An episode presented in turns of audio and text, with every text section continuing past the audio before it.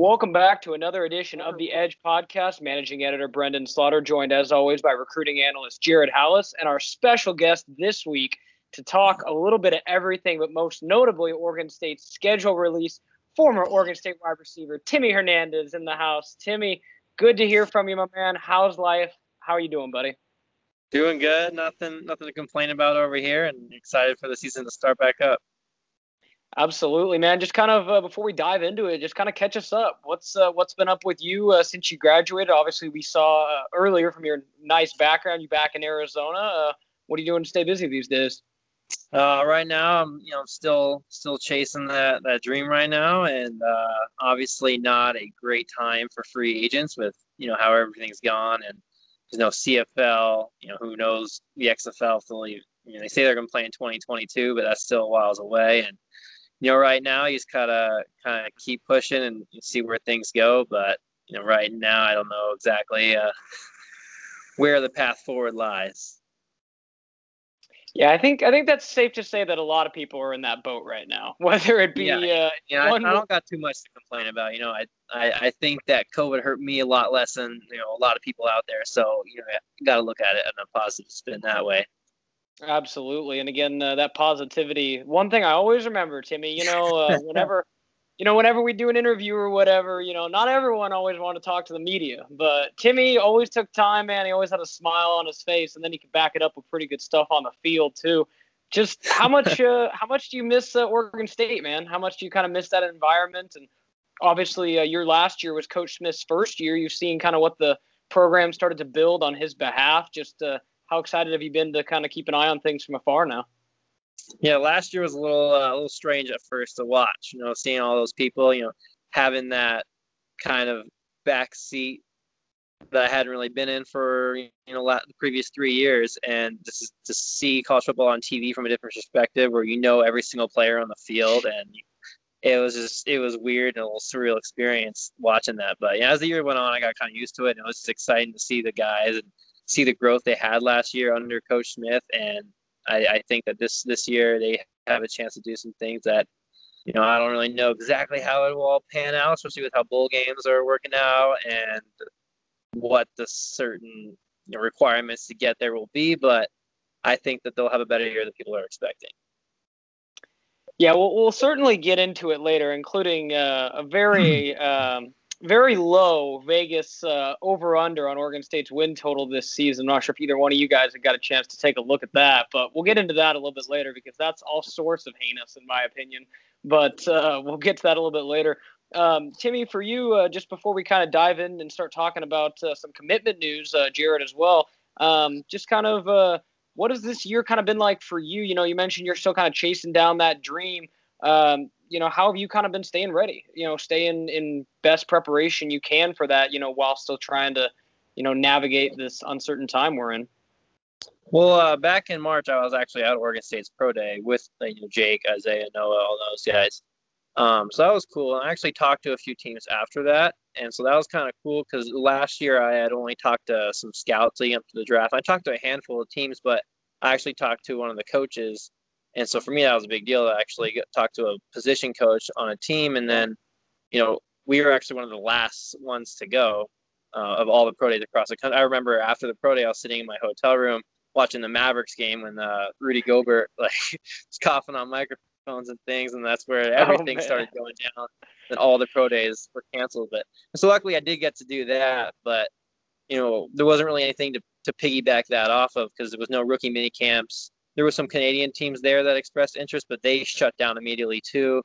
Uh, even arena or any type of you know combine or anything you could do wasn't really an option. So you know, I came back to Arizona, all the gyms shut down too, and so I've kind of been doing my own thing. And you know, I wasn't in a good position because I I trained with my brother a lot in high school, who was a really good trainer. And then the one benefit of having two coaching staffs at Oregon State is I also had two strength coaches, so I could kind of you know, pick off certain things from Coach Mack and Coach Simon that I learned and things that I liked to help me, you know, focus on bringing up my weaknesses in my own game. So I just, you know, I tried to, you know, I, you you like to say I have good positivity, so I try to try to use that and say how can I make the situation the best as I can. And that's what I was trying to focus on, you know, doing that every single day and hope for the best and see where see where this goes. No, certainly, and and and again, uh, you know, you got to have positivity, especially you know as you kind of uh, work your way through, you know, this whole thing we got going on right now, and just about every aspect of life, and you know that's uh, that's good to hear, Timmy, that the, the dream is still alive, man. I I, I love to hear that, and uh, you definitely uh, wishing all the best luck to you because uh, you deserve a shot, man, for sure. It was, uh, yeah. Um, yeah, it's been it's been fun to keep tabs on you, man, for sure let's go ahead and kind of transition uh, now into uh, the commitment news, just so we can kind of talk about it uh, with Jared now that we're. Uh, it's fresh, brand new. Oregon State lands a 2021 wide receiver, uh, Jimmy Valsin, out of Texas. Uh, Jared, we've covered this in many different ways over the last, you know, 24 hours or so. Um, you know, I wrote a column. You had analysis and the recap story as well. Um, you know, we'd been talking about it. You know, before his commitment. You know that this you know, wide receiver was still a need for them, you know, in this class, albeit a small class. And we both kind of had our eye on Valsin late in the process, but he had a big offer sheet. And I think Oregon State, uh, they, they certainly uh, got to be uh, doing some air high fives around the Valley Football Center right now for uh, locking him down, just because uh, more ways than one, not only a talented kid, but another talented kid and the second straight wide receiver out of Texas in two back to back cycles. Absolutely. I mean, I, I kind of hinted at it, or not hinted at it, but mentioned it a little bit. Uh, updated the the whole meet the commit story today. Uh, so in brief, I kind of just said, you know, when when you you know you're going to have a smaller class, you're you're trying to pick up guys who you think could come in and have as substantial of an impact as possible. Uh, you know, seeing them pick up some great receivers, you know, throughout these past few recruiting cycles, and as you mentioned, you know, dip into Texas to find those guys. So when you see a, when you see a guy six three like Jimmy, who's who's honestly put a, a, little bit more weight on than we have him at right now as well, you know it's it's really exciting. That's the kind of prototype that, that they really needed to add in this class. He, he's definitely got the height, and he's a track star, so it's definitely a, a threat and a, a red zone threat as well, just because of the height. Just an overall really great pickup, like you said. A lot of other good teams in there in the mix for him. Had a really impressive top eight. I mean, goodness, he had schools from all different conferences on there. So awesome staff and just a really, really good one. Uh, you know, kind of not necessarily round out the class, but you know, a receiver was something they needed to have in this one. So he was a great addition. Yeah, you know, I'm curious to get to Timmy's perspective on this too, because Jared, you mentioned the height as well. That's something the Beavers needed. You know, after Isaiah Hodgins, you know, declared, and you know, you kind of see the status of the room heading into this year they got a lot of speed. Maybe maybe the most speed we've seen uh, an Oregon State receiver group, you know, in some time, but not a lot of height, you know, as far as you know length goes. And now you bring in a guy in Valsin who's listed at six three, maybe not quite that tall, but again, still that long, tall frame. Um, just you know, how much, uh, how key do you think Valsin's commitment was for the Beavs, Timmy? And then um, do you think it's big for them to get somebody with a little bit of height in there, just so you kind of have that bigger, bigger target? Yeah, I think height is definitely something you can add to a group, just especially in the red zone. throw have just having that presence to potentially throw it up. It can kind of force defenses into being a little scared to just throw that corner on the island. But you know, I do think it's um, sometimes fans can get a little over the edge on recruiting and just you know the hype, like you guys said. And when you come to a place like Oregon State, you really gotta you got to know where your strength is, and I think that comes more from Coach Mack in the weight room and Coach Smith bringing guys up. So I, I think you, while it's great to you know get those guys from Texas and get those athletes, ultimately, ultimately you do need those guys to win.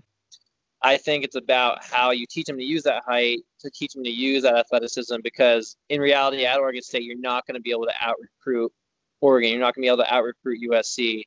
And so I think you need to sometimes temper expectations for kids and uh, I guess we'll, we'll see how he does. Hopefully, he can come in whenever I don't know how the recruiting is going to work next year with people yeah. with freshmen coming in on the campus. But uh, yeah, I think it's good that they're they're in Texas in there. I mean, my brother coaches at TCU, so I don't know if uh, he he had an offer from TCU or not. But if he did, I'll have to dig my brother a little bit on that. I'm actually curious to ask you. Yeah, we talked to Sam Spiegelman, who's uh, kind of a, a, national guy, but he really covers the, the I guess, central south area. Uh, mm-hmm. Texas is one of his big regions. And he mentioned, and, and I think, you know, you have to expect a lot of these kids out of high school to, uh, like you said, be be a little raw. And you're going to have to coach them most of the time. How, I mean, on average, would you say, how, how raw is a kid when they first come to college? How much coaching do they need to get to, you know, be ready to, to actually make plays on the field? Uh, a lot. I, I would say the very, very vast majority. I mean, there every year there's going to be those guys that, you know, Kayvon Thibodeaux from Oregon, like last last year.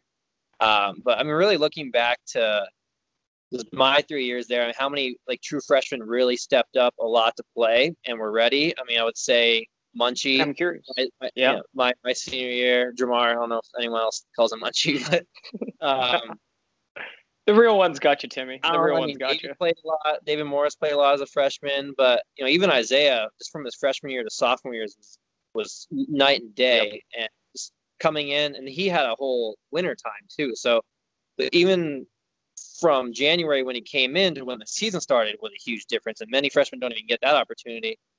So I think it's going to be hard, and like again to bring up COVID, I, I I find it hard to believe there's going to be too many early enrollees this this time around.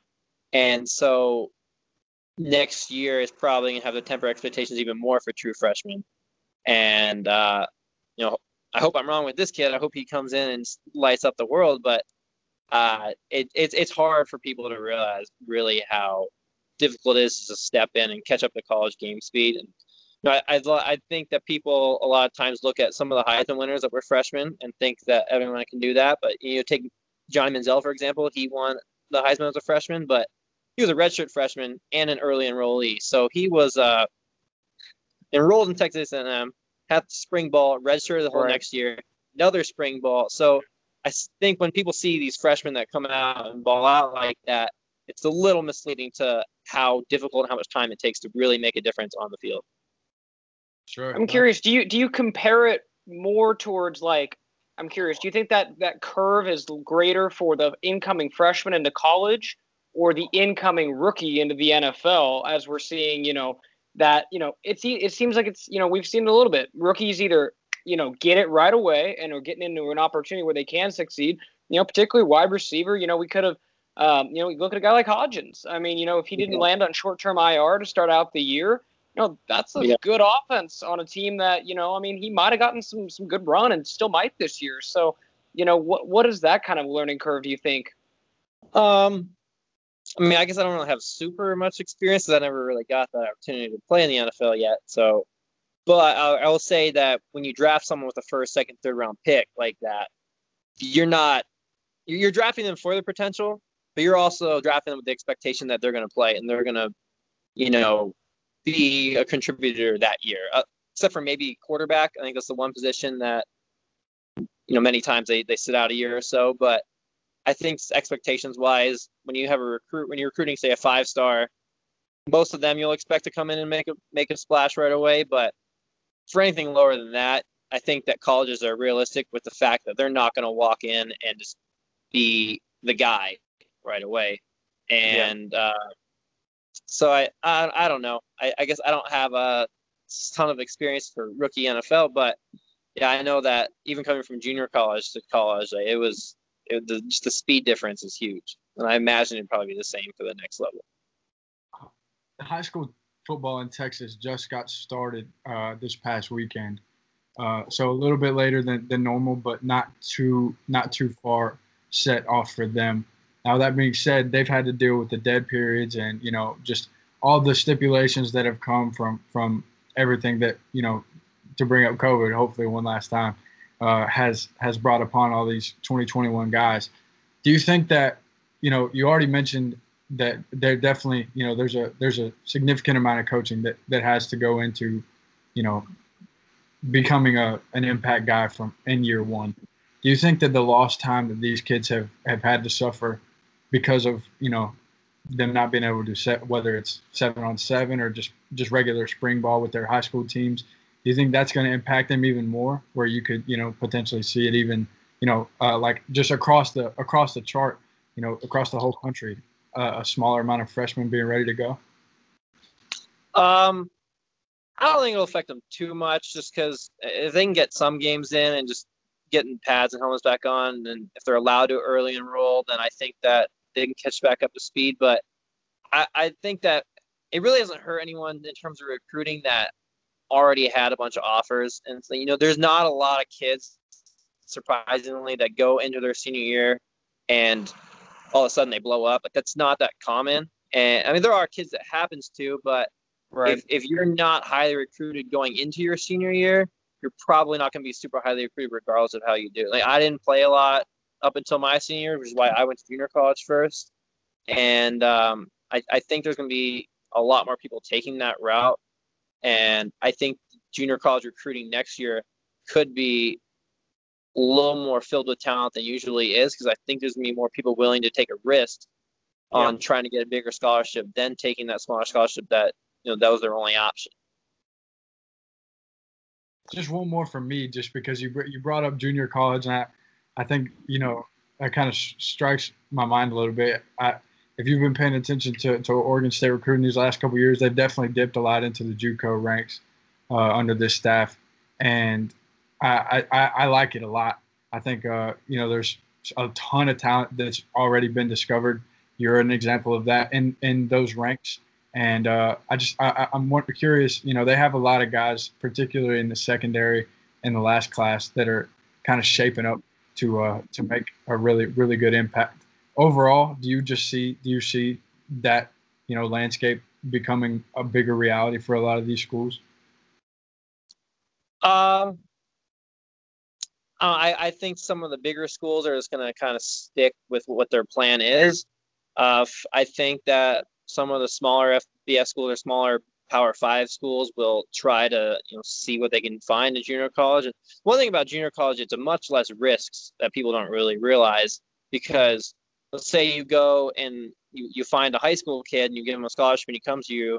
I mean, he probably redshirts, but if he's if he's not good and like it's just not going to work out, you're going to be stuck with that kid for four to five years, and that's going to be a scholarship gone for four to five years. But if you go junior college and maybe three, I was there for three years. Most most people only have two. So if a guy comes in, you're like, oh man, we missed on this one. The scholarship is back in two years rather than you know sitting there for five.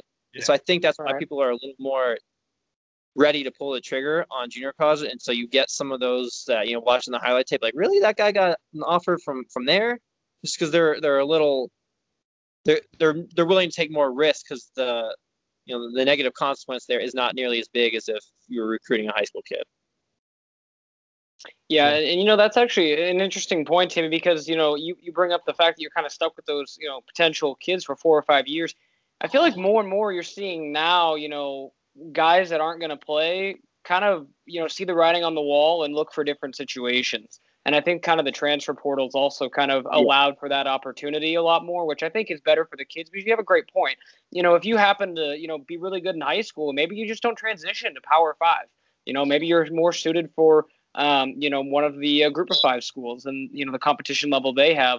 You know, being able to have that portal, the ability to kind of have flexibility, uh, is certainly nice. But just to wrap up the point on on Valsin before we get into the schedule.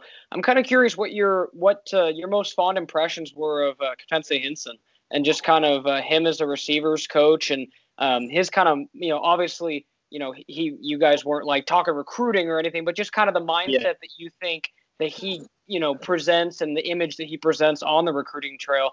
As you know, Jared and I've said, you know, Zeriah Beason, you know, nice pickup last year, and you know now you got uh, uh, Jimmy Valsin coming in this year as well, both uh, from the hands of Henson. Yeah, I, I, I love I love Fence a lot. He's one of my favorite coaches I've played for. But he he's someone that he sees he sees how you play. and He's never going to try to change who you are fundamentally. Like he'll try to obviously make you better and make your strengths better and build your weaknesses up. But he's never going to just try to break you down and try to make you someone that you can't be. And I think that you you've seen that throughout the the last two years, and you look at some of the guys he's been able to work with. That if you just looked at them on the surface, you would put them in. You know, you they peg you peg them for the wrong spot that they that wouldn't fit in. I mean, you look at someone like Champ, you look at him and you think, what, what do you think first? Slot receiver. That's the only thing he can do. But if you look at the last two years, he hasn't really played any slot, but he's been really successful on the outside. And I think that that makes my point right there is that fence. Oh, we temporarily lost Timmy. We'll go ahead and get, oh, there he is back on. Drop that one out of the. We're not live, right? We can edit it. Can, ah, yeah. No, We'll edit that out. Yeah, I was, you know, Fence is good at looking at someone and seeing the best they can fit into this offense. And um, I think that receivers going forward with the guys they have, you know, you get Trevon back for the whole year. Um, the champ obviously looked really good. Lindsey looked really good, and you know, Josiah towards the end of the year. And then when I was back in uh, in Corvallis for spring ball, and I got to watch a little bit. I forget his name, but that kid from Florida State, he caught a Trey, slant route. Trey, Tre'Shaun Harrison. Yeah. He got a slant, and he was just gone. And I was like looking around, like, who is that kid? I and I had never seen before, and so that that guy's got some talent too. And I think that they're gonna have a good year in, in that room.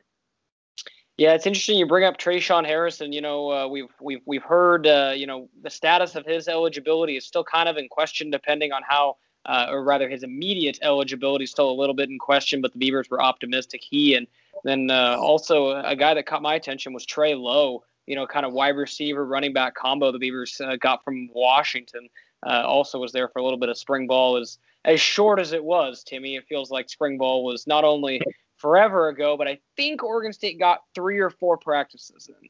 Can't exactly quite recall, but uh, yeah, no, it's it's interesting to hear you know your uh, take on Fence just because you know um, the the track record he's had of getting the most out of his guys and you know the the offensive you know passing yardage definitely when Jonathan came in and you know kind of started to establish you know get that into that rhythm with Jake and you know saw you know what he was able to accomplish and kind of make things more vertical um, piece by piece, I've kind of liked what they've done to kind of surround themselves and set them out, set, set themselves up to be in a good spot, like you mentioned, uh, entering year three here.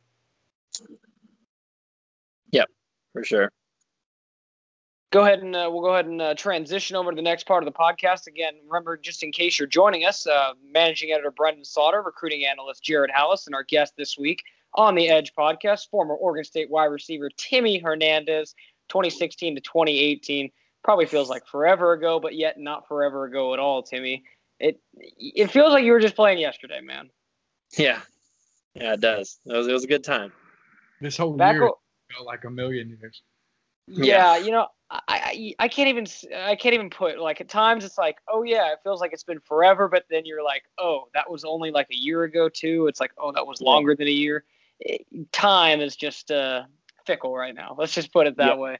But um, we uh we, we've been talking a, a lot with Timmy and then talking uh, uh Jimmy Valsin. Obviously the big news was Oregon State landing that commitment last night, but uh, I want to say almost drum roll please because the biggest biggest news uh, actually resulted in us delaying this podcast uh, a couple times as we were we were waiting for the schedule to come out because we wanted to do a pick'em uh, with Timmy and just kind of you know go through the schedule, but after many weeks of deliberation from the Pac-12, you know the schedule finally comes out. Uh, six-game schedule. The seventh game will be a playing game that's to be determined. But uh, before we get into it, I just kind of want to get uh, your guys' initial thoughts on the schedule. Timmy, we'll start with you, uh, and then we'll get into it with the pickums. All right. Um, you know, I haven't really had a huge chance to dive into it. I'm assuming they're playing everyone in the north, right? Yeah, so you get everyone in And- the north plus. and then uh, plus Utah. yeah, All right. Well, um, I mean, I think just going over last year's schedule and how they played. I mean, the Stanford game, that was real close. Uh, U- Utah didn't go so well, but you know, every other one in the North, they were they were pretty much in it until the end. And so it's like any moderate improvement in any area, you could see some of those games swinging the other way. Um, you know, Leach with Leach leaving Washington State, that could be huge. Um, Washington, Coach- new head new coach coach. there as well. yeah. Uh, Like you said, two brand new coaching staffs right out the gate. Yeah, one thing you saw like in the beginning of the NFL season was how big continuity was with the coaching staff and the players, and that's one thing that for the seems like for the first time in forever that Oregon State has going in its favor. So we'll, we'll see we'll see if that's six. I don't believe they lost anyone, did they, on the coaching staff? No, I think no. he tried to pull Lindgren, but he stayed. That was, that was yeah, yeah, yeah. Coach Lindgren, uh, he he probably uh, got a new backyard edition. He, he got Yeah. a couple new, couple new things. Oregon State took care of him to make sure he would stay. yeah. But I mean, you that get is Herm that is Edwards. huge. Yeah. You get her. Yeah, you get Herm Edwards coming after your offensive coordinator. You know that I know. I think Jared and I were talking about it. That's that's just good on your program. When when yeah. other programs want to take your coaches, uh, you know, no disrespect to before, but that wasn't necessarily the case. It's nice to see, you know, value, you know, across the uh, ac- yeah. across the spectrum. Uh, Jared, just kind of your initial thoughts uh, on the schedule. Obviously, you down there in SEC country, you've been playing football forever, so you're probably just like, Schmidt, it's another schedule. No, I, I looked at it. Honest to God, I mean, me and Mike both. Uh, if if you're on the damn board, you saw Mike Singer, our uh, our I guess the publisher of the site. He he commented on there and said that schedule is brutal. And initially, I mean, that was my thought as well. You look at that team, and it's a bunch of great teams and, and very well respected programs. As you know, that's just the way the Pac-12 is, and it, it continues to improve. But you know, I kind of looked at it a little bit, and I had to I had to go back and look and just remind myself, like this team, kind of like Timmy was saying, they were in pretty every, much almost every game for Utah. Uh, you know, right down to the wire. A couple of a couple of things go your way, then uh, you know they're easily in the game last year. Especially like when you know you, you go back to what I think was week two. We we talked about this on a previous podcast against Hawaii. They would have beat that team nine times out of ten had they played them towards the end of the season. Stanford, like he was saying, was close. Washington State, wow, that was close. Yeah, we, uh, we don't need to talk about that one. even that, even that was Stevie wasn't even on the team, and he's still yeah, salty that from that, that one. Tough to watch. Yeah. No, I no, I firmly believe that if if Ham doesn't break his wrist in the first half of that game, that they probably win that game. Yeah. I mean, or this, like, you know, pass interference call in the end zone was a little skeptical. well, that too, but I mean, just you know, you could tell like the last couple weeks, and, and that definitely led into you know Ham's decision to come back was you know not being able to you know participate in the combine and then obviously work his way back, but. uh um, yeah, certainly. You know, Jared, you hit on some good points there as well, and and I, and I want to make sure to get to all your guys' points. We'll go ahead and kick it off here. So we'll go through each of the schedule. You guys give win, loss. We don't need exact predictions or anything like that, but uh, then like you know a couple sentences or whatever on uh, what you guys think. So we'll start off uh, Washington State, November seventh, home opener, as I say. So in the sense of a home opener, the Beavers will get to run out of their tunnel and we'll get to be in their stadium with you know, TBD. I don't know if we're going to have like the NFL artificial crowd noise and all that kind of stuff. I don't think any of that's been determined yet. but nevertheless, right, right. No, they got it all pre-recorded and ready to go as is. So maybe they're going to have to bring it out. But that first game, Washington State in Reser Stadium. Uh, Timmy, we'll go ahead and start the round with you and work our way around. Uh, what's your thoughts on that game? That's probably the, the best thing they got out of the schedule was the fact that they get to play Washington State first because new head coach, new quarterback. That's a huge advantage. So I, will give them the win for that. I mean, especially looking at how last year was, I, I think that they they got a good chance to win that one. I think I uh, I think I'm on board with that prediction as well. Like he said, new staff. Uh, you know, it's a there's some there's some fire there just because of the way last season's game unfolded. So I think they're going to come out strong, and if they're able to pull out a win, they can certainly set the tone for for you know the rest of the season.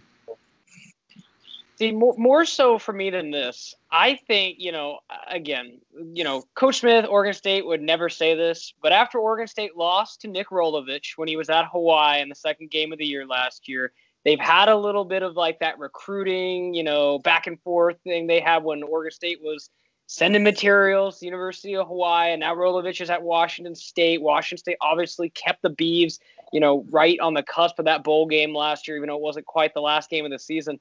This to me seems like a game that the players want from playing this team last year, and the coaching staff is going to want because they're like, you know, that Hawaii game in week two would have been the difference in a bowl game, and I think Oregon State knows that, you know, like you know that game was right there. So I'm picking the Beavs in this. You know, you said the unfamiliarity. Oregon State's got three years of you know knowing each other and being in that system, three years plus now.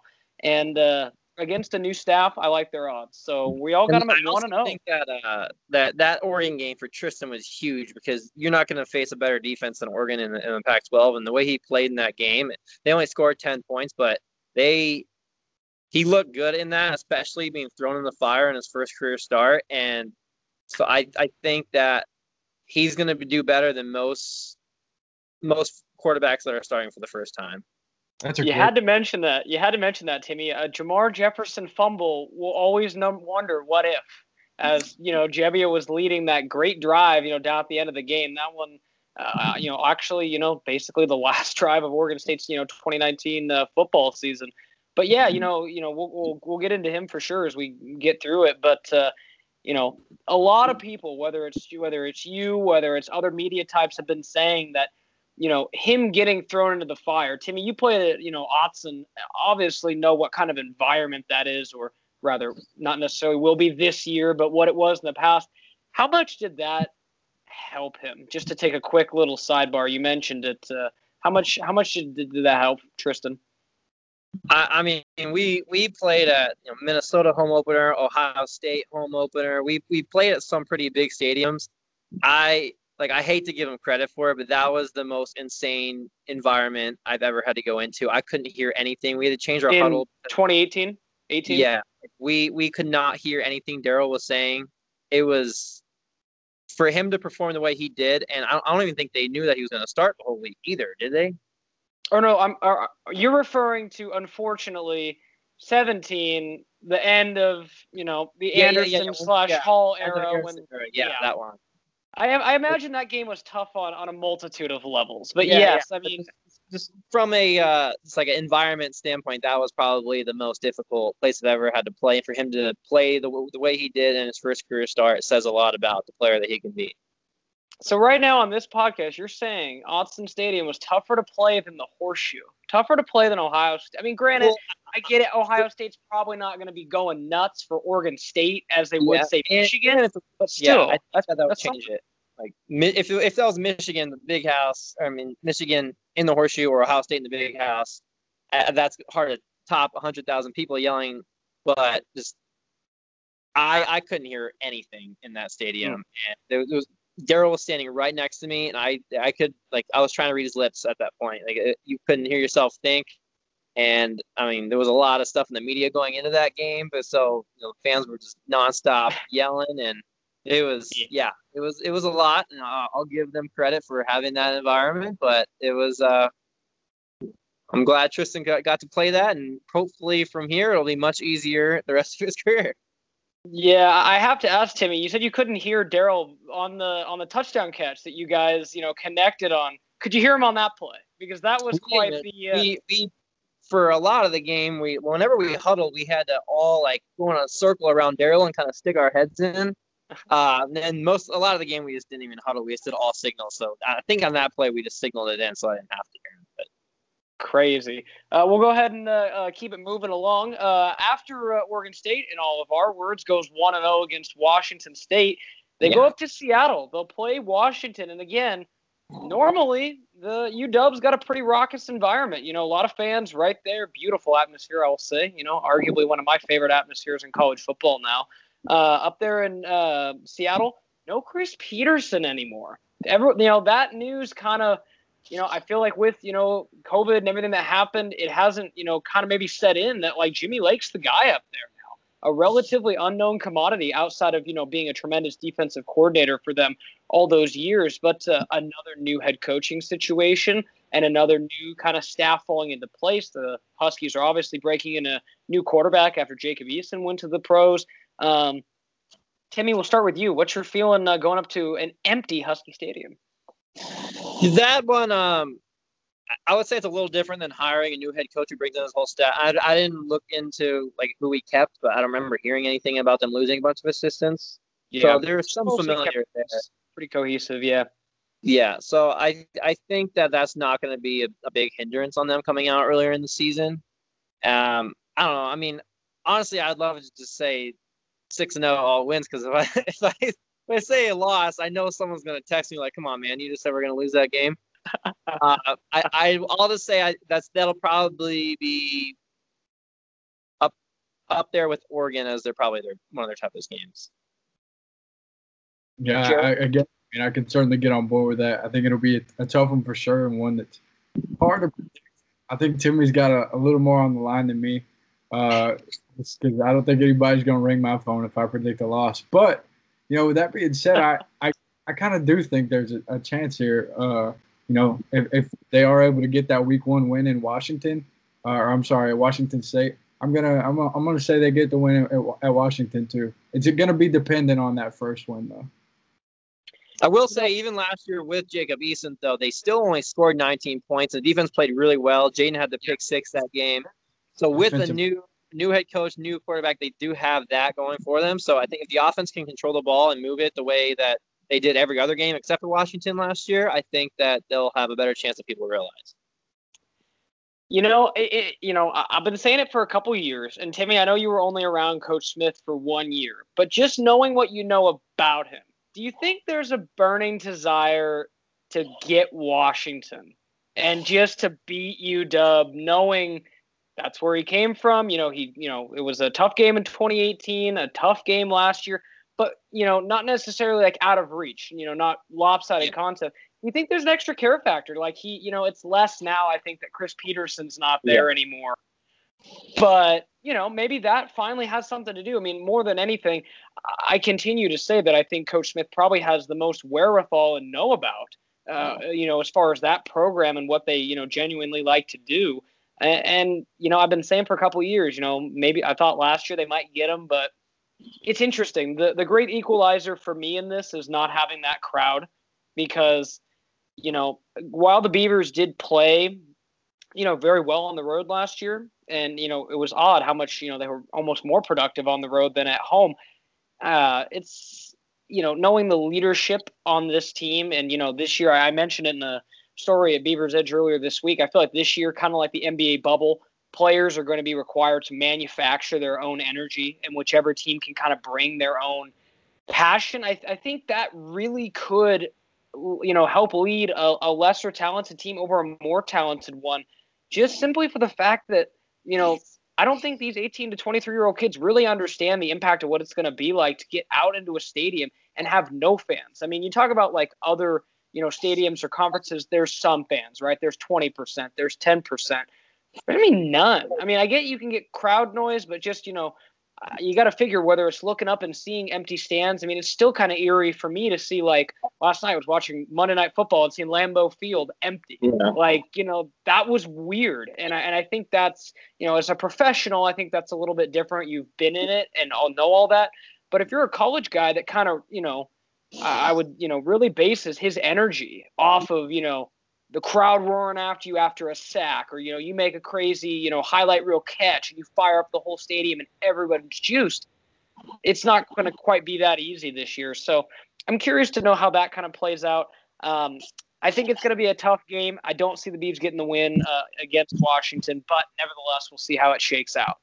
Coming back home, November 21st, Cal. This was a surprising win for the Beavs last year, uh, very few expected the Beavers to go into Berkeley and beat the Bears last year. And uh, with the exception of Cal not having their starting quarterback, he is Chase Garbers will be back this next year. Uh, the Beavers really handled the Bears uh, in that contest and played really good game. They're back home. I think Justin Wilcox is going to be motivated to have his guys ready, but I still like the Beavers in this one. Timmy. Um, and the California before everything happened was kind of a trendy pick in the Pac-12, but yeah, remember right. So, yeah, I mean they got their quarterback, head coach back, and that that game last year was really close. But they did go down on the road, and it was kind of capped off by BJ's run, and he was mm. like absolutely ran through their defense. Yeah. So that was that was cool to watch. But yeah. Yeah, I mean, back home, I, I will say the, the without all the crowd noise and all that, you don't have a huge home field advantage. I'll say that they probably have a better home field advantage than anyone because whenever I talk to people either I played against or staff that went to Oregon State or ones that actually came there when I was playing, we'd always ask them what it was like playing against Oregon State because we always thought that they would hate the locker room because the lock the way locker rooms actually in Gill, so they have to like walk right. across the street into the stadium. But the right. thing that everyone always said was they hated playing on the field at Oregon State because since it rained so much, like you've been, on, I'm sure you guys have been on the field, how slanted it is. Like if yeah. you lay down, if you, you you can't really see it on TV when you're in the stands, but if you're on the field and you, if you lay down on one side, you yeah. can't see the other sideline because yeah, it's like a hill in the way. Wait, so you? Oh, yeah. So I so I'm wondering if that's the case, Timmy. I can't. I, I'm gonna botch my memory. I can't remember if it was Coach Smith's first season or if it was last year. where they got the penalty for Champ laying down in the end zone on the kick return and basically being invisible with a black jersey in that black end zone. And you know, is that kind of that sight line that you're mentioning? It's maybe? more like it's the middle of the field, as in like from end zone to end zone. So if you're standing in one end zone, you can see the other end zone fine, but it's from from one sideline to the like the the highest part is in the middle, in between the hashes. So I don't think that that one would hide. I don't think that would hide him at all, but I, I, don't think it, it's going to play a huge advantage. But it is like you, you watch them warm ups. Some quarterbacks will tend to sail it a little bit as they're trying to. It's almost like you're throwing downhill a little bit when you're the quarterback from the middle of the field throwing to the sideline. So right. I mean, I don't, I don't think it's going to play a huge advantage, but I mean, they do have that going for them. Jared, uh, over to you for Cal. Yeah, would that remind me? I know it was uh, either Cal or UCLA today they jumped on them quick. They were up 21 0. UCLA like was the lot more lopsided contest. Cal was closer. Yeah. Okay. I remember one of the California teams they jumped on. We're up 21 0 pretty pretty quickly. Uh, but I definitely remember them beating Cal last year because I, I think we both picked them to not win that game last year. so uh, if uh, if history's any indicator, if I pick against Oregon State, they win. Um, so maybe I should, maybe won't win this game, and, they will. But nah, I think I think they have a pretty good chance. Uh, again, you know, it took me it took me revisiting the team last year and seeing what they're returning to to realize like, hey, this actually could you know be a pretty good year. Probably pretty crazy for me to say they're going to be three and zero, oh, but uh, hey, you know, you never know what can happen. I'm I'm I'm going to say yeah. Okay, now we now we move along to uh, you know can't uh, can't say it anymore. The Oregon Oregon State rivalry, as we now know it, named TBD.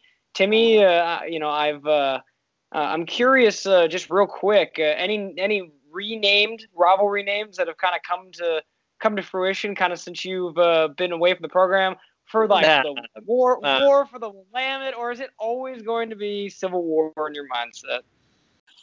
Uh, I mean, apparently at ESPN it's a Civil War. So I saw that the other day. I if you saw it. They flashed up the Oregon State, Oregon, and they said like 115 Civil War, whatever number it was. Because they're still calling it that, but uh, I don't know. I'll, I'll, I'll, I'll, I'll skip that question. Digre- well, let me put it to you this way. When I saw it, I go, "There's probably an intern that's, you know, maybe maybe you need getting a talking to after that one." But uh, you know, the game itself, again, we just to kind of give you a perspective, Timmy, of what we've seen at Beaver's Edge. Every, just about, I would say, 90 to 95 percent of the fans that are on this website have been irate with that game being moved to the middle of the season, regardless of whether or not they could attend or not. I'm curious to you as a player. Did it matter when you played them specifically? I mean, you got you got a chance to go up against them three times. Are you very familiar with that rivalry? But you know, I find it odd. I think they should have done all they could have to put it near the end of the year. But Beaver fans, like we can say, have been pretty fired up about it. Uh, I think that having it at the end of the year is kind of cool, just because there's kind of more things on the line usually then, and it's just it's nice to end with the rivalry game, just kind of keep you you motivated there. But in terms of when you play it, I don't think it really matters. But if if they do switch like halfway through the year and say we will we're allowed to bring fans in now, then then that will hurt them a lot because if you're allowed to even have half the stadium, that can make a huge difference, especially on a rivalry game. Certainly, and and again, the, it'll kind of feel like old times, but not really. Is you know the the game itself is scheduled to take place right after Thanksgiving, the Friday after Thanksgiving, so it really will feel like normal times. You know, with the exception of having you know three more contests after it. So, um, you know, for me, you know, I'm not gonna I'm not gonna sugarcoat it. Mario mm-hmm. Cristobal and company have built one heck of a program down there. Um, their recruiting classes speak for themselves. Their talent speaks for themselves. Um, you know, Oregon State's at home. I know Coach Smith is due to get a win against Oregon. I don't know if it's this year. Uh, on paper, the Ducks look really, really strong, and I think they're probably going to come out with the dub. Yeah, I'm kind of on that same same uh, thought process myself. I just feel like in a six game season, you know, with with Cristobal, you know, doing the things that he's done, they they might come out and win them all. You never know. Um, mm-hmm. I, I, I just I don't know about this one. They've had some guys opt out, uh, and and you know last year's game was closed, and it'll it be Tristan, it'll be Tristan's second game against them. So I mean, you know, you, you really never know. It's hard you to. Don't. It's hard. It's like almost picking against Alabama or something like that. I wouldn't put them quite on that same level, but you know they're a heck of a team. So it, it's just hard to pick against them. Uh, so I, am just gonna leave it at that. I don't I don't want to say. Not, not, don't want to predict a win just yet. Uh, that is that's a big advantage. You mentioned that Tristan did play them last year. That's the only team who really got to extended playing time because that's something you can look back onto last year, and you have that familiarity with how you played against those players and what you what you remember in terms of what you saw them do on the field. So I mean, I'll, I'll give them a win. I'm not going to pick Oregon, so I'll pick Oregon State. Yeah, I wouldn't but, expect I wouldn't expect anything else from the Oregon State alumnus. And, and, you know, it's like I said, you know, anything can happen in rivalry games. And you know, Jared, you said it best. I mean, you know, Oregon, you know, you know, we, we don't even have to uh, have to sugarcoat it here. They, you know, the situation is the Pac-12 would like to see Oregon run the table and be in a position to be in the Pac-12, you know, uh, to be in a position to have the Pac-12 represented in the playoff. You know, I think they've kind of given those opportunities to both Oregon and USC as kind of the the favorites. And you know, fourth game of the year, anything could happen. And you know, the other thing that we just saw in the NFL with Cam Newton, we don't know how COVID 19 is going to affect anything on a week to week basis. You know, say one week you don't have your starting quarterback, you don't have your best wide receiver, you don't have your center. You know, I mean, who we don't know exactly what it is, but this last weekend, for me at least, seeing, you know, the money machine that is the NFL, you know, not be able to get around that, you know, the, you know, um, I don't want to say quarantine was broke, but, you know, the fact that the virus was able to penetrate, you know, a locker room and knock out a starting quarterback. And that's why the Patriots rolled out with Brian Hoyer and Jarrett Stidham the other night and ended up in a loss. So, you know, if that's happening at the highest level, you have to know that could happen, and that's where you know everyone's got to be on their toes as far as you know being ready and you know staying ready and knowing that an opportunity could come your way. Um, we'll round out the home slate as uh, Oregon State had three out of their first four at home. Um, Washington State, wa- uh, then at Washington, Cal, and Oregon. Now they go on the road, Utah. Again, a very lopsided contest last year, 52 to seven, if I remember correctly, in Reser Stadium. Usually, the Mighty Muss, Utah student section, Utah itself, tough place to play. Not so much this year. So I'm curious uh, how much that kind of negates, you know, that atmosphere in Utah. Um, but again, Kyle Whittingham and company always, always, always, always. I mean, Kyle Whittingham and company, they are as, as consistent as it comes in the Pac-12 as far as you know, year in year out. They're going to be a bowl team. They're going to be a physical, tough defensive team. But at the same token, I think Oregon State this year has the depth to go toe to toe with just about anyone in the conference.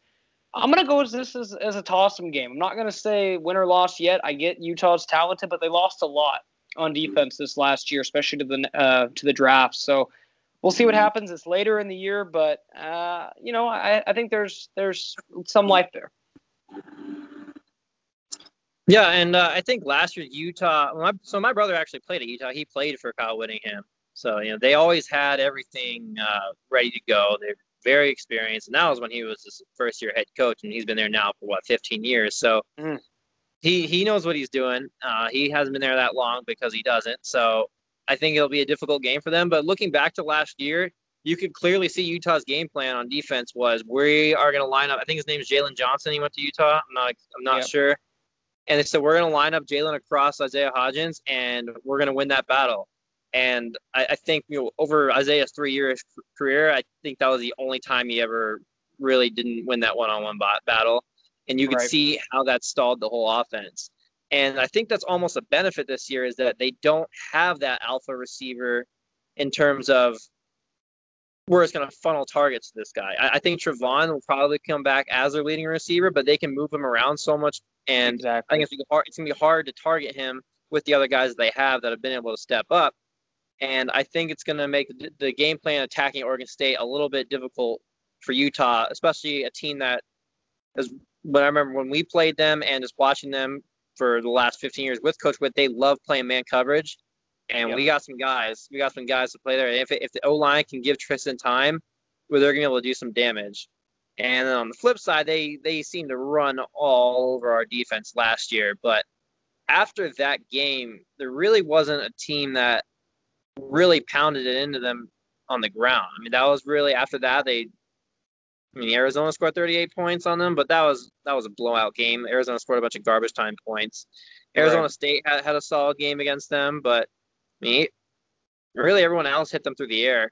And I, I think that maybe that was a sign for better things to come. And hopefully this year they they do that better on the run because Utah's never been an elite passing team. So if they can stop the run and win against man coverage on offense, I think they have a good chance on that one as well. Yeah, mm, I lo- love that analysis, Timmy. That's golden. That's great. Absolutely, and just kind of furthering that point, they I read that they lost nine starters on defense. So I mean, they're going to have their hands full replacing those guys. That team was stacked. I mean, that defense for Utah last year was stacked. They were really, really good. And and again, outside of you know the, the crazy thing people forget, and you know at the time, Utah's one bad Pac-12 championship game with Oregon away from arguably being the four seed and the or at least having a, ch- a shot to be in the college football playoff last year. You yeah. know, they they you know they you know laid an egg, and I'm going to say it that way because they did laid an egg against Oregon in that championship game, and really weren't competitive in it to a certain degree as the Ducks you know went on the Rose Bowl, but they came that close, and maybe that's you know why they didn't you know make the playoff and so on and so forth. But at the time when they ran over Oregon State, they they were full steam ahead, and even they were dreaming playoff at the time. So. Yeah. You know, much different circumstances this year. Um, it'll be interesting to see how that one shakes out. And uh, we'll wrap up to the final regular season uh, game. Uh, it's going to be wrapping up at Stanford down on the farm. Um, I, I, just like this game. Um, I'm, you know, I, I don't want to count out David Shaw and Stanford, but they've been slipping the last couple years from where they were maybe say three, four, five years ago. And Oregon State played them tough. They're just due to get a win. I mean, Timmy, I'm sure uh, you remember the uh, the heartbreaking year where you know Ryan Nall, you know, lost the ball to Stanford at the end in 2017, yep, where that game was. I, that, I mean, I will never forget seeing on ESPN a 99.9% win probability chance on that last drive. Stanford got him there. Stanford got him in 19 as well. I, I, just I think the Beavers are due to get Stanford. They're due to get past David Shaw, and I like them in this game. I really do. Yeah, I I honestly I don't know much about Stanford. Um, I was at that game last year actually, but I, I since I was there actually I didn't have the great chance to watch because I was just talking to everyone that I hadn't seen in a while. It's really the one game right. I didn't get to sit down and watch. Um, but yeah, I agree with you. Stanford is is slipping a little bit, and it's Oregon State is more going the other trajectory. So I think that they they could get them, and I mean that's the one game that'll probably be very similar to normal because there's not usually any fans there anyways. yeah, it's but, it's it's quiet. I mean, hey, hey, in all fairness, you know, they're too busy getting their 4.0 GPAs. But you know how it is. yeah. Um. I don't know. Yeah. I just I I do I like their chances, and you know, they don't have that. They don't have the McCaffrey. They don't have the uh the guy after I forget his name, but he was he was legit talent too. Right. Bryce Love. Yeah, Bryce yeah, Love. yeah. I mean, he was. I think he was a Heisman finalist. I don't know how I forgot his name, but yeah. And so I think they they will struggle with. I mean, that's why my senior junior year they struggled a little bit with us because they didn't have uh, Bryce Love that game. I remember that. Yes. And uh, so I think they struggle without that guy they can just give the rock to and then play good defense. So they're going to be able. They're going to struggle on offense a little bit, and it all it takes one big play on offense for the Beavers to get a little bit of a, a little bit of a lead and then protect it. Yeah, no, I mean I think you guys are on the right track there. They uh, they're certainly a program that it's been kind of weird to see. You know, they they continue to do well uh, on the recruiting front, but it hasn't really been able to translate too well to the field these past few years. And uh, as you mentioned, Timmy, Oregon State's definitely headed in the, the opposite direction of that. Um, so it, it shapes up to be an interesting game and one that, to Brenden's point, you know, you, you feel as if they're due for a win. Uh, so I, I, like their chances here, and uh, I think it'll be a really great way to wrap up the season. I think that means I would have them at either five and one or four and two. So that would I think that would be a, a, really great season when you when you take a look at the schedule and just see you know who they'd have to, to beat to get to that point. Yeah, you know, I think I've got them unofficially at three and three or so, depending on how it works. But you know, I think the potential for that, you know, winning season could come in week seven. And you know, Timmy, just for you as a former player, I'm curious what you're just to kind of wrap up this with that last week seven how excited do you think the guys are about having like a seeded game where like you know it's almost like a March Madness, like one game just to kind of wrap it up at the end? You know, assuming that you know the conference favorites are likely at the top. Not to you know assume Oregon State won't be in the Pac-12 championship game that weekend, but I don't think the odds are super high. Um, you know, how cool is it kind of to you know it's potentially going to be someone they play, potentially not. We have to wait and see, but just the the the randomness of kind of having a, a seeded game and kind of being able to close it out with the potential to you know get one more win. Uh, I think that they'll probably just handle it, just uh, try to keep it as normal as possible. Um, I think they have a good got a good coaching staff together that I think they can throw a game plan together in a week without having to you know necessarily know who for sure they're going to be playing. I mean, Coach Smith had that experience when he played when he coached at Washington when they were in the Pac-12 championship. So, um, I think the, it'll be treated like any other game. And you know, I don't know, I don't know how it works with bowl games or with that seventh game. So, assuming right. they play seven or eight games, I think that anything less than three or four wins would seem like an unsuccessful year and seem like that you kind of stopped your progress on what we built last year. So I, I think the target, if you, if they only play six games, I think three at minimum is what they want. If they play eight, you got to get four. Certainly, and and just just to kind of wrap it up on, on this point, uh, you know, Jared, I'm I'm kind of curious to get your thoughts on on that final week seven, uh, if you have any. But just to kind of throw this out there because I, I teased it earlier in the podcast, Vegas came out with odds for each Pac-10 Pac-12 team. Oregon State's over under one and a half wins in these seven games. So that's a complete season. Um, as I mentioned on the board I'm not necessarily a betting man, but I know there were some subscribers that were kind of getting into what I was, you know, leaning in towards.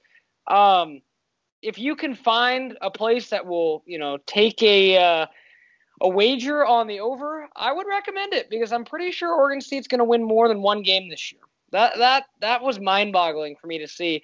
Uh, Timmy, you know, you you've been in those situations where there's been years where there just hasn't been any preseason expectation to Oregon State, and I, I almost think that's kind of like how the Beavers how the Beavers like to operate. They're not flashy, but you know, you guys, you know, the the work is done. I mean, I'm sure guys don't pay attention to any of that stuff. They just go out and ball. I mean, you you try not to pay attention, but it's it's with the world that we live in now, it's impossible not to see everything. Even if even if you're trying not to see it, you'll see it. So, I mean, actually, it's a very similar scenario. Other than you know COVID and playing a shortened season, it's very similar to my junior year because my sophomore year we came off that four and eight record, similar to the five and seven they were last year. But really, we only got blown out by I I think Washington, Colorado. But the other ten games were you know really neck and neck. At, and most of them we had a chance at the end of the game with the ball to either take the lead or tie it. And that's very similar to what they were last year. And there was a lot of high expectations going into my junior year after getting Jake as a junior college All American. Yeah. And all the guys that we had coming in. And um, obviously that did not go as planned. That no, you could. I mean, you could say like you know a nuke went off. I mean, you know, I, yeah. I don't like to you know draw comparisons to the past, but that's naturally something Beaver fans have asked about because you know you go back, you look at the the progress after 16. You close the year two big wins. I mean, Timmy, you yourself had a game in that Arizona game uh, to close out that year, and uh, then you know obviously uh, knocking off Oregon.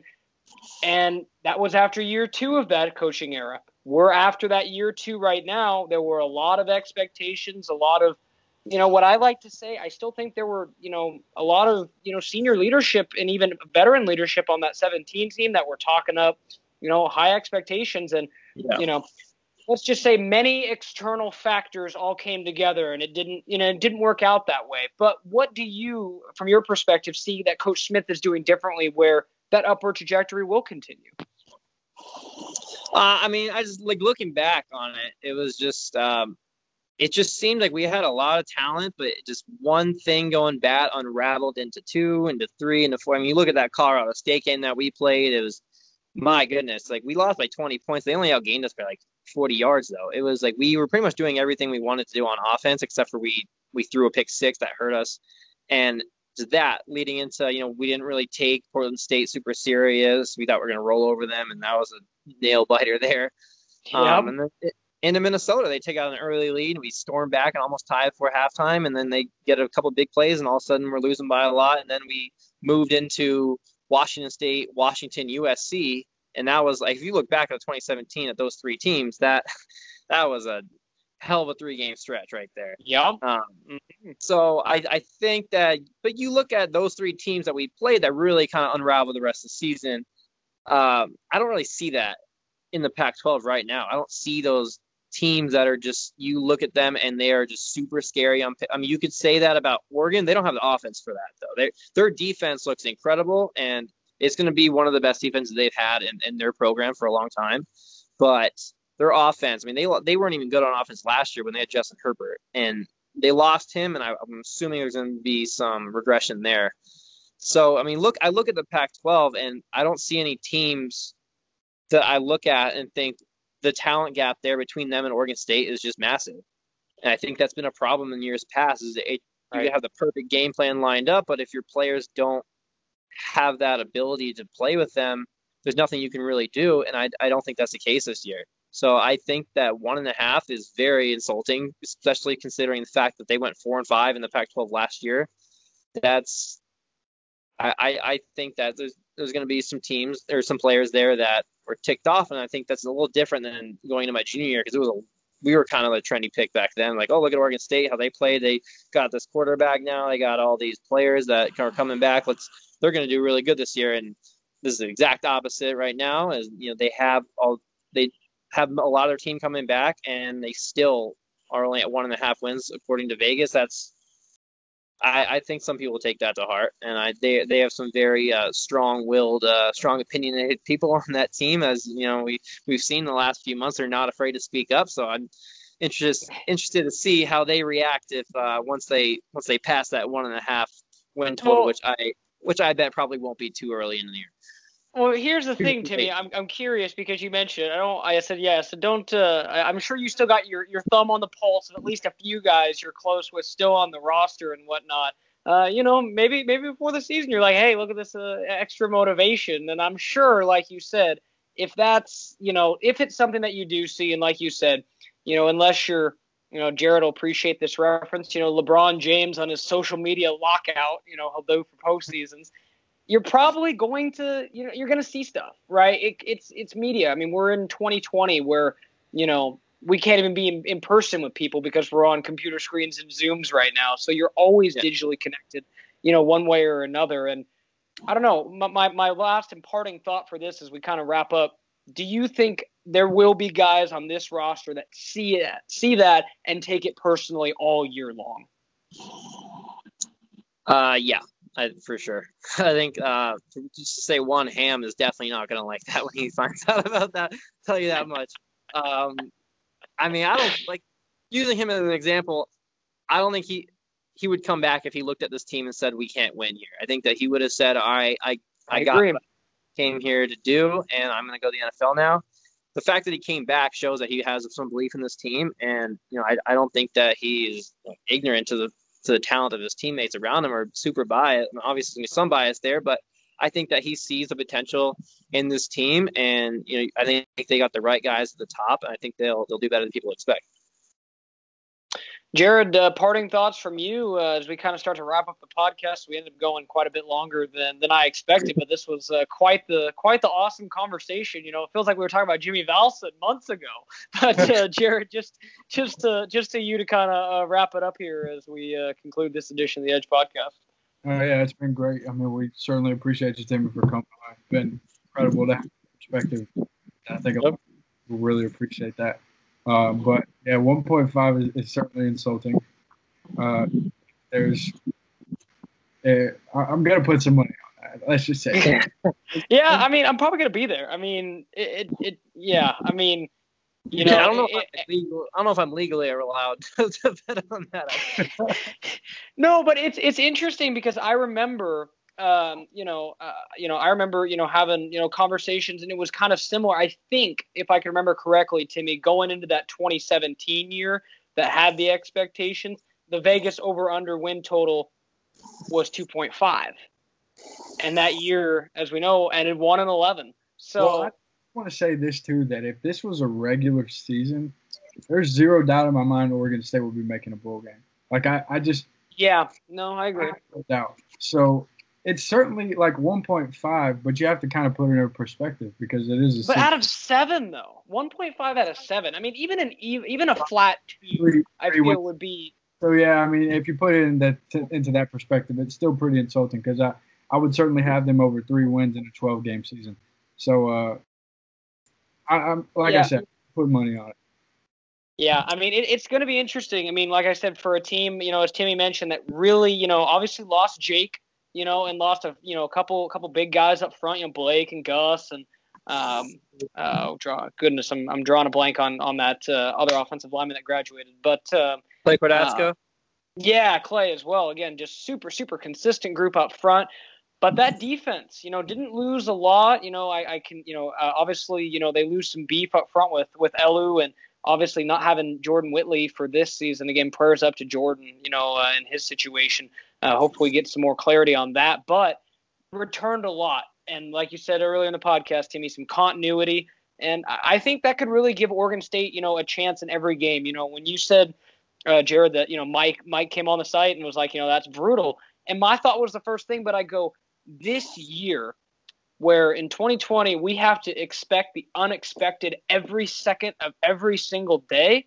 Maybe and this, well, and this team has experience, so I'm not going to say that anything's closed and shut. And that's why even as I go through this, I say, you know, there are games that look more winnable and games that you know look tougher. But I don't want to say anything's closed and shut because we have no idea how these teams are. We have no idea which one of these programs maybe didn't take their off-season training program as, you know, close and regimentally. Maybe some guys didn't work out. You know, you got guys that maybe didn't take it as seriously and come back, you know, um, in need of, you know, more than just, you know, training camp or the other big key as we see in the NFL, injuries. Yeah. Injuries, injuries, injuries, injuries. Um, you know, I, I, think I think just about everyone that uh, follows the NFL or plays fantasy football has realized just how how intense this year has been for injuries at the pro level, and you know that's why everyone's being really really careful in the ramp up, you know, to make sure that uh, college guys don't don't go through the same thing. But uh, nevertheless, uh, you know, all all all in due time, and I think that's why the Pac-12 did a good job of making sure to have six weeks of ramp up time yeah. and uh, doing that fair. But I just think there's a lot of a lot of unpredictable variables this year. Like I said, maybe one week Oregon State plays a team that doesn't have a starting quarterback because he tested positive or doesn't have something like that, as I mentioned earlier. So it's impossible to go through this and say for certainty, like a normal year, what's going to happen. And I think as fans and you know media that cover it, uh, you know, I think that just adds to more of the excitement this year. And and I, and I can't wait that we've got Pac-12 football on the way. I'm happy we don't have to wait until January. I'm happy they got it uh, underway and figured it out. So yeah, it's going to be exciting and uh, you know more exciting than that. Uh, Timmy, we appreciate you coming on, yeah. man. It uh, was awesome to catch up with us. You gave us a whole hour of your time. Uh, yep. Uh, yeah, just uh, means a lot to us, and we'd certainly like to do it again sometime, man. Yep, anytime. Let me know. All right. Well, for uh, Timmy Hernandez, former Oregon State wide receiver and uh, recruiting analyst Jared Halus, is managing editor Brenden Slaughter, signing off on this edition of the Edge podcast. Make sure to keep it locked to beaversedge.com for all the latest and breaking news on Oregon State sports as the Beavers look towards that November 7th restart against Washington State in Reser Stadium.